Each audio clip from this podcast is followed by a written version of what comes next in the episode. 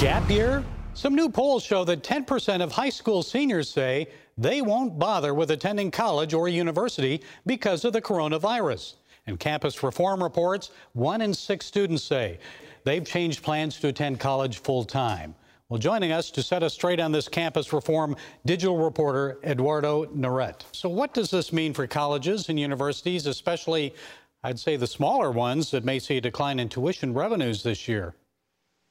Well, it's devastating, and, and it's devastating because it's not just one poll. So, since the coronavirus broke out, a number of higher education research and data firms have been doing surveys and polling of students. And we've covered those at the Leadership Institute's campus reform. And like you said, uh, we've shown about 10% of high school students have said they have already made alternative plans this upcoming fall and will not attend four year institutions because of the virus. You know, other numbers in that poll show that colleges could face up to a 20% decline in enrollment this fall. And for a small school uh, that doesn't have that many students, you know, a small college here and there around the country, that could end up shutting them down permanently. A lot of schools can't survive if they face a 20% decline in enrollment. So it's going to be interesting to see how this plays out. But like I said, could be devastating for many schools around the country. Well, even, larger universities may have to lay off some professors, I guess, if they're not tenured. Uh, so what will it mean for students?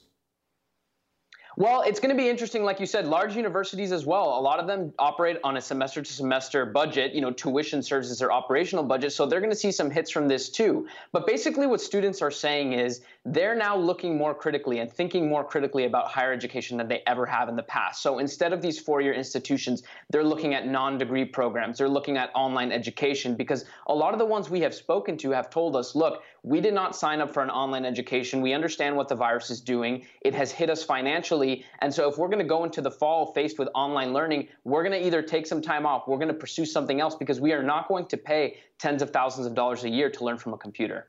Well, on that, the online experience. Polls show that college students don't really like that, especially if they've been on campus, I guess.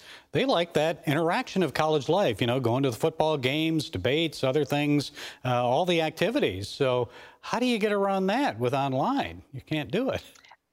Absolutely. And there, there's some other aspects of online learning that many of us have forgotten about as well. You know, the ability to ask a question in the classroom, to speak to teaching assistants, to have those tutoring services in and outside of the college campus. And so when you remove that from a lot of these students, the students who've had the chance to experience the college campus, they say they'd rather put things on hold instead of pursuing it. And then when you talk to a lot of the high school seniors who, again, have faced the financial impact of the virus, they don't want to sign up for that. Look, an online education has its merits, but it wasn't meant to replace traditional in person learning altogether. An online learning is something that could be efficient and less expensive than a traditional degree. But if these colleges and universities are going to charge students the same rate for an online degree as they would an in person education, uh, you know, a lot of students are going to say, Count me out. This is not what I want, and I'm not going to sign up for it.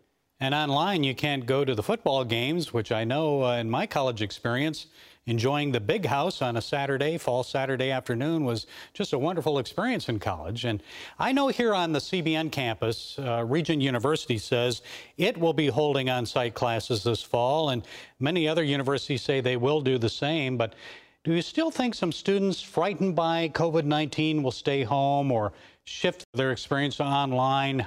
Again, we're going to see some students do that, but I would say it's mainly for financial reasons and to avoid the online learning. In terms of being concerned for the virus, there was initial concern from a lot of college students we talked to, but as more data has come out showing that students are less of a risk from getting seriously ill or, or potentially, sadly, even dying from the virus, a lot of college students are ready to go back. And this is why it's the perfect time for schools like you mentioned and other schools across the country that are saying we want to open in the fall. They have the time right now to do that. There are creative ways that schools can open up, albeit not the same way as before, but they can begin to put plans in place right now so that come August, some of these schools can open up.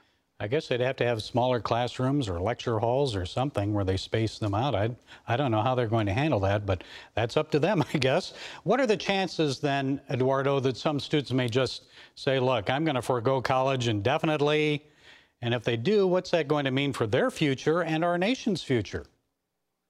again, I think we're going to see a high chance of that. And as we've been saying some time now at Campus Reform, is that the coronavirus could upend higher education as we know. We could see some changes that are permanent here because of the virus, and they can be good and bad. So a lot of these students may choose to jump into the workforce, pursue trade schools, pursue non-degree programs, as opposed to enrolling in a four-year institution. And if they come from difficult financial backgrounds, that may be the smart decision for them. Uh, alternatively, we may see schools react to the virus and say, look, we realize over the years we've been charging too much. Students aren't interested in that anymore. Maybe we need to offer different programs. Maybe we need to offer other incentives to attract students to campus. So there are some positives and negatives about the situation, but it's going to force everyone in the equation, from students to these colleges and universities, to rethink what they've done in the past, and they're going to have to find something that works in the future.